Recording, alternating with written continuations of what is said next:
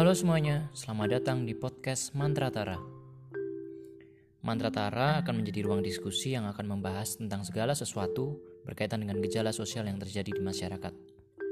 Sebagai introduksi, mungkin saya akan menceritakan sedikit pengalaman yang melatar belakangi inisiatif pembuatan podcast ini. Saya tertarik untuk menjelajahi lebih jauh fenomena-fenomena sosial yang ada di masyarakat. Segala sesuatu yang menjadi alasan terjadinya sesuatu, segala sesuatu yang melandasi pergerakan masyarakat, pengalaman-pengalaman yang berpotensi merancang masa depan, atau yang sudah menjadi sejarah di peradaban umat manusia.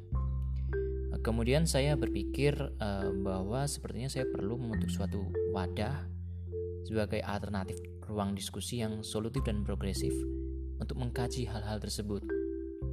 Namun saya juga ingin apa yang nanti dibahas akan tetap memberikan insight baru buat banyak orang lainnya.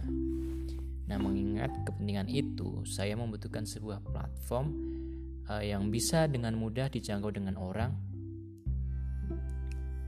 uh, dan juga bisa menjadi ruang yang nyaman untuk berdiskusi. Setelah saya pertimbangkan, bagi saya uh, podcast ini adalah platform yang tepat. Selain sedang menjadi tren di masyarakat, platform ini juga sudah cukup memuat nilai-nilai yang akan saya capai tersebut. Itulah awal pemikiran saya yang mendorong saya untuk membuat podcast ini. Oke, selanjutnya berkaitan dengan nama podcast. Apa sih artinya?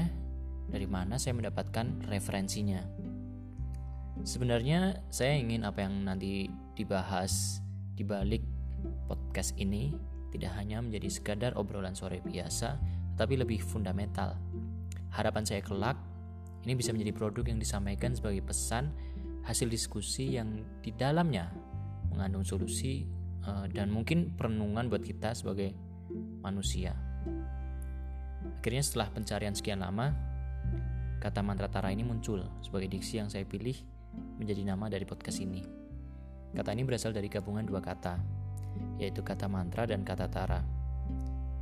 Saya akan membahas satu persatu, mulai dari kata mantra dulu. Saya menyimpulkan definisi kata mantra ini menurut Kamus Besar Bahasa Indonesia sebagai susunan kata berunsur puisi yang dianggap mengandung kekuatan gaib. Sedangkan kata tara saya dapatkan dari kosakata bahasa Sansekerta, yang artinya adalah cara yang istimewa.